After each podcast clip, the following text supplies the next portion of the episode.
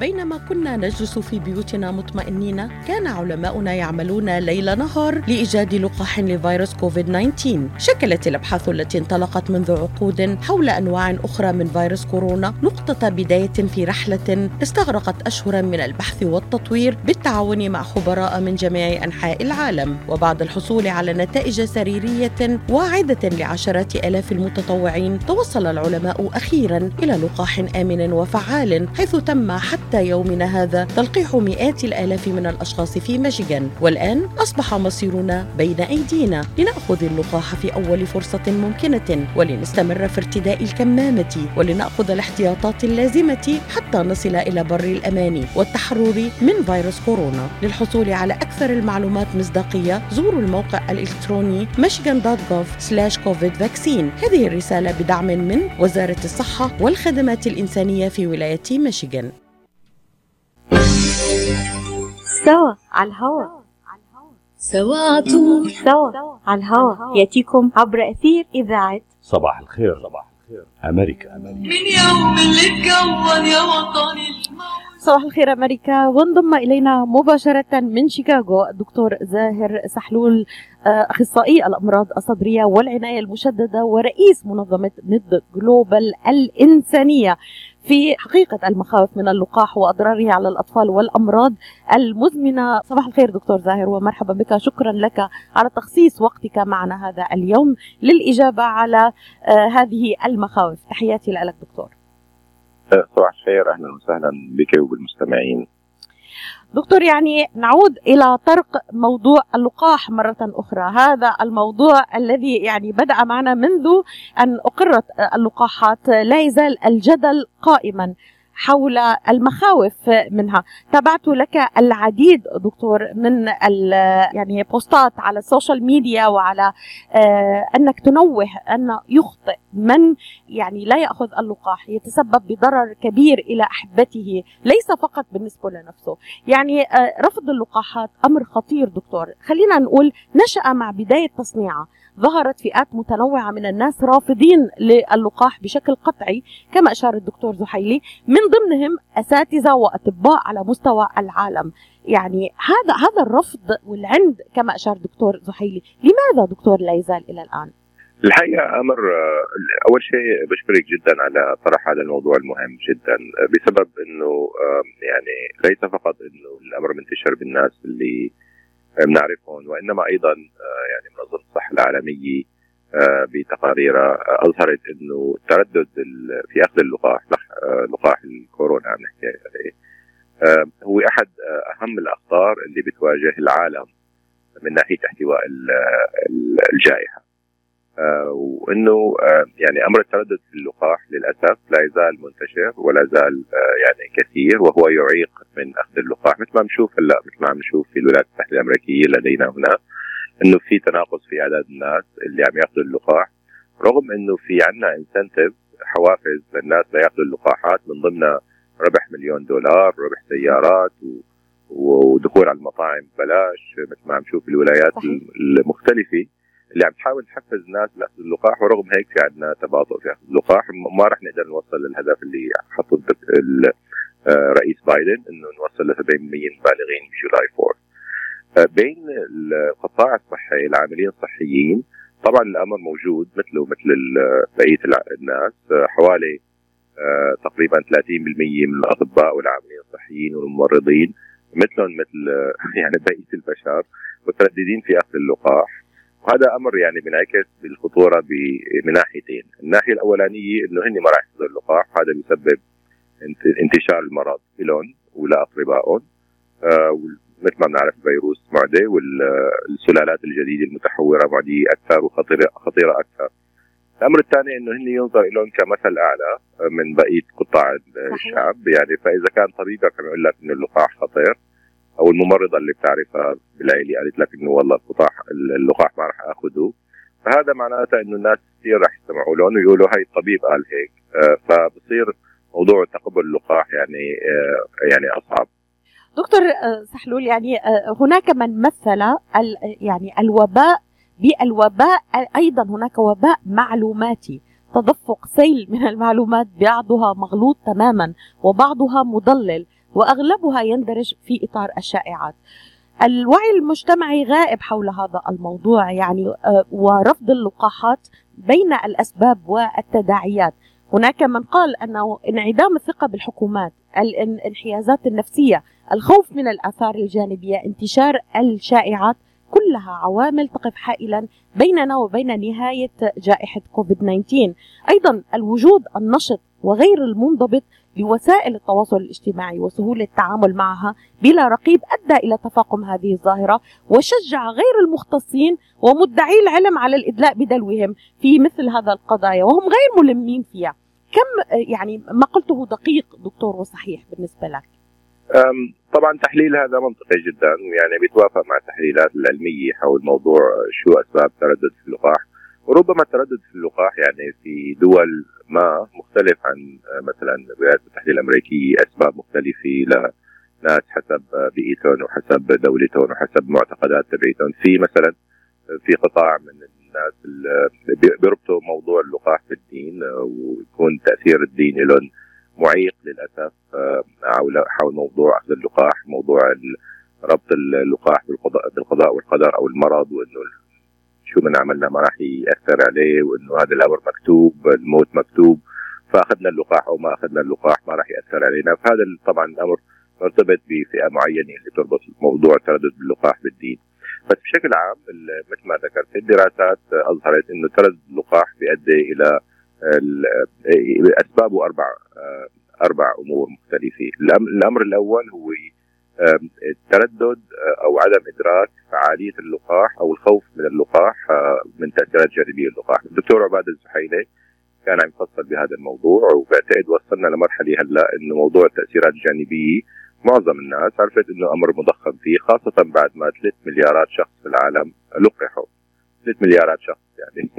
يعني أعداد هاي الناس لقحوا. والتاثيرات الجانبيه كانت خفيفة جدا. آه وطبعا من ناحية فعالية اللقاح صرنا هلأ مدركين تماما إنه الدول اللي آه يعني انتشر فيها اللقاح بما فيها الولايات المتحدة الأمريكية وبريطانيا وإسرائيل و آه والإمارات العربية المتحدة وتركيا والدول الثانية اللي لقحت شعوبها بشكل كبير الجائحة تقريبا انقرضت أو يعني خفت جدا بشكل كبير ففي ارتباط بين أخذ اللقاح بين الفعالية ويعني نقص إصابة الناس بالفيروس هذا الامر الأول. الأمر الثاني هو له علاقه بعدم الثقة بالحكومات وبالمؤسسات الدوائية. وطبعا هذا أمر له علاقه بالتسييس وله علاقه بال social media ففي ناس ما فيهم أطباء والممرضات والممرضين ما بيوثقوا بالحكومات وما بيوثقوا بالمستشفى تبعيتهم ما بيوثقوا بمنظمة الصحة العالمية فهذا طبعا بينعكس أيضا إلى ترددهم باللقاح.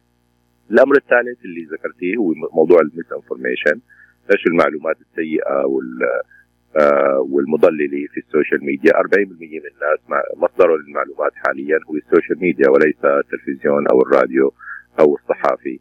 آه فال social media فيها يكتب من هب ودب. واحد بحط أو وحدة بتحط على صدرها stethoscope سماعة وبتقول أنا الطبيب الفلاني أو الطبيب الفلاني من كاليفورنيا أو من الهند أو من منغوليا وبعتقد إنه اللقاح هو خطر بسبب كذا وكذا وكذا فالناس بيتداولوا هالفيديوهات وهالمعلومات وبيصدقوها لأنه هذا طبيب عم يحكي هيك بالسوشيال ميديا فبينظروا لها كانه قرآن منزل وبينسوا كل آه، ملايين الأطباء والمنظمات العلمية اللي عم تحكي على موضوع تأثير اللقاح وعدم التأثيرات الجانبية. الأمر الرابع له علاقة بالحرية الفردية في الولايات المتحدة الأمريكية خاصة وأنه الإنسان بشكل عام بحب أنه يتخذ قراره آه، بحد ذاته من دون من دون إجبار أو من دون آه، يعني إلزام. وهذا بينعكس طبعا على العاملين الصحيين. في قسم منهم بيقولوا أنا بدي آخذ اللقاح وقت أنا بقتنع فيه أو ما أنا مقتنع أنا باللي عم يحكوه سي إن إن أو أو شو اسمه نقيب الأطباء أو ما إلى ذلك. فهذا كمان بيؤدي إلى التردد باللقاح هاي الأمور الأربعة. وكل وحدة منها في تفصيل طبعا تحتها وطريقة مدا يعني معالجتها بيختلف عن الأمر الثاني وهذا بده طبعا بحث أكثر بحث أكبر.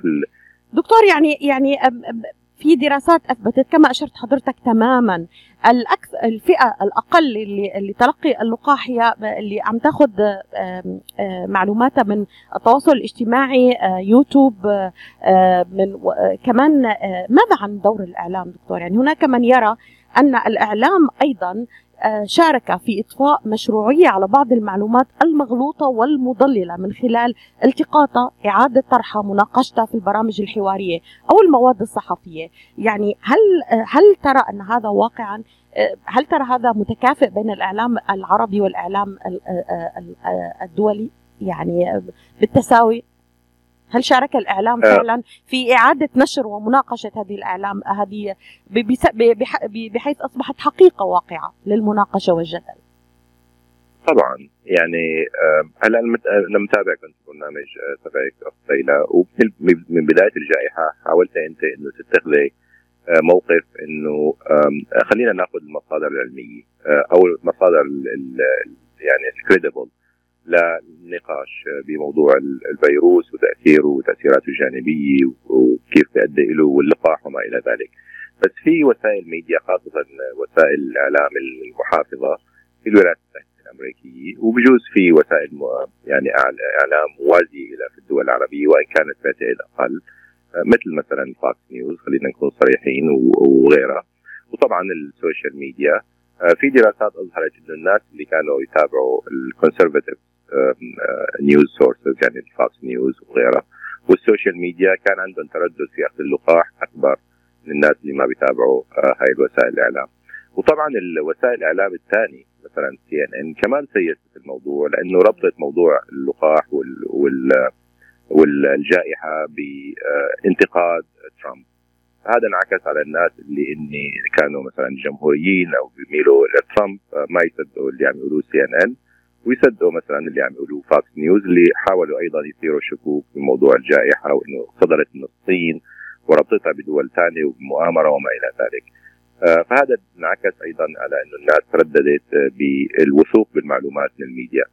آه، طبعا هذا أمر راح ينتشر أكثر خاصة بسبب إنه في عندنا دول حاليا ومجموعات آه، دعم ومجموعات ضغط عم تنشر معلوماتها بال social media وعم تكون أذكى من الحكومات ومن وسائل الإعلام التقليدية بموضوع استخدام ال social media والوصول إلى قلب المستمعين وليس إلى عقولهم.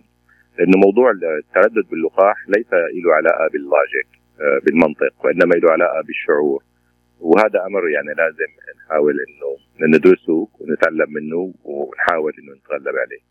دكتور يعني في دقيقتين. سؤالي الأهم واللي ورد لنا لحضرتك حضرتك أخصائي الأمراض الصدرية والعناية المشددة ما هي حقيقة أضرار اللقاح؟ خاصة على الشباب على ال ال يعني بعض ال ال شاهدنا أه، مثلا فايزر أه، عمل نوع من التجلط أه، بالنسبة للفئة العمرية الشابة اللي أخذوا اللقاح.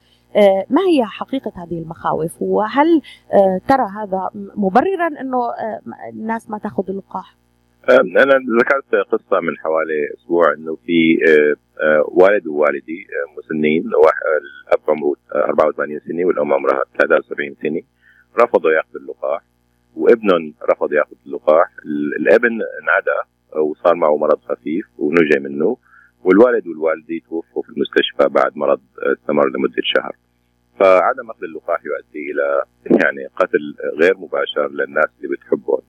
آه وهذا أمر شفناه بشكل متكرر جدا. إحدى الممرضات نفس الشيء زوجها مات بسبب عدم آه أخذ اللقاح وترددها في أخذ اللقاح. فهذا أمر مهم. التأثيرات الجانبية طبعا موجودة مثل ما ذكر الدكتور عباد الزحيلي التايلينول والأسبرين لهم تأثيرات جانبية ممكن يؤدوا إلى الوفاة. ولكن حتى الآن بعد 3 مليارات جرعة تأثيرات جانبية اللي شفناها سواء كان التهاب العضله القلبية الناجم عن فايزر أو التجلط عند الشباب الناجم عن استرازينيكا والجانسون أند جانسون خفيفه جدا جدا جدا أو نادرة عفوا وليست خفيفه تأثيرات جانبية هل نستطيع القول دكتور جداً. في هذا الموضوع تحديدا أنه لا توجد دراسات حتى دقيقة إلى الآن تربط بين اللقاح وبين ما حدث؟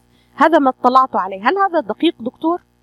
آه، طبعا يعني لأنه وقت انت اللقاح لأعداد هائلة من الناس. قسم منهم رح يصير عنده أمراض مختلفة ليس لها علاقة باللقاح. فموضوع السبب والمسبب وربط اللقاح التاثيرات الجانبية بده دراسات أكثر من هيك حاليا فينا نقول نحن إنه هناك ربما بعض التأثيرات الجانبية آه، النادرة الناجمة لبعض اللقاحات بس بضل فائده اللقاح أكثر بكثير من احتمال وجود التأثير الجانبي النادر. دكتور نصيحتك في دقيقة لمن يتابعك الآن آه، وأنت المختص في الأمراض الصدرية والعناية المشددة وشاهدت آه، العديد من الحالات التي انتهت بقصص محزنة كما أشرت أنت وأشار الدكتور زحيلي في تفنيد لهذه الحالات اللي آه، بيعز عليه عدد كبير كمان من مرضى أنه توفوا بسبب العناد بسبب رفضهم أخذ اللقاح.